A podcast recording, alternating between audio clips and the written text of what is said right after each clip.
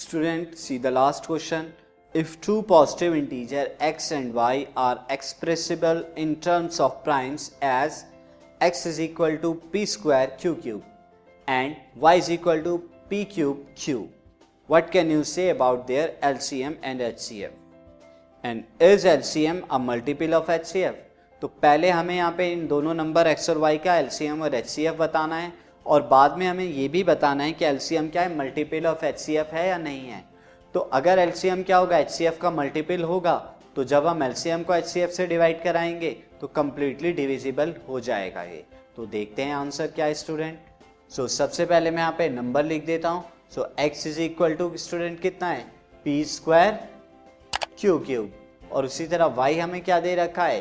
P cube Q अब हम यहाँ पर एलसीएम निकालते हैं।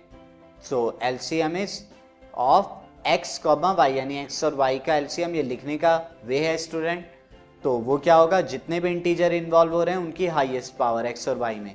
तो पी एंड क्यू इन्वॉल्व हो रहे हैं और पी की हाईएस्ट पावर है थ्री क्यू की भी हाईएस्ट पावर कितनी है? Three now H C F क्या है?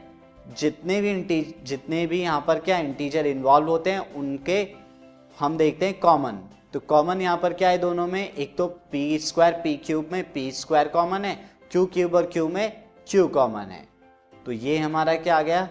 P cube q cube and p square q ये एलसीएम और एच सी एफ़ आ गया है। ना अब हमें बताना है एलसीएम एच सी एफ़ का फैक्टर है या नहीं है।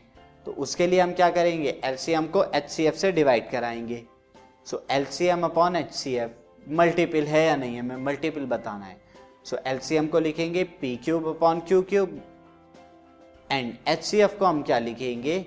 अपॉन पी स्क्वायर क्यू अब यहाँ से क्या होगा student p square p cube जब सब्ट्रैक्ट होंगे तो डिवाइड होंगे पी मिलेगा एंड क्यू क्यूब से क्यू को डिवाइड जब कराएँगे तो क्यू स्क्वायर मिलेगा। सो so, यस yes, अब यहाँ देख रहे हैं कंप्लीटली डिविजिबल हो रहा है। तो yes LCM is a multiple of H C F L C M क्या है? मल्टीपल है एच सी एफ़ का। और यही हमें बताना था। एंड इक्वल टू और इक्वल टू क्या होता है L C M L C M होता है H C F into product of the number यानी यहाँ पर आप क्रॉस मल्टीप्लाई करें तो क्या मिलेगा आपको? LCM into H C F तो आपको यहाँ पर देखने से लग रहा है H C F p square q and p square q जब मल्टीप्लाई कर रहे हैं तो आपको क्या मिला? पी क्यूब क्यू क्यूब तो हम ये कह सकते हैं कि एलसीएम क्या होता है? एच सी एफ़ एलसीएम का मल्टीपल ऑलवेज होता है।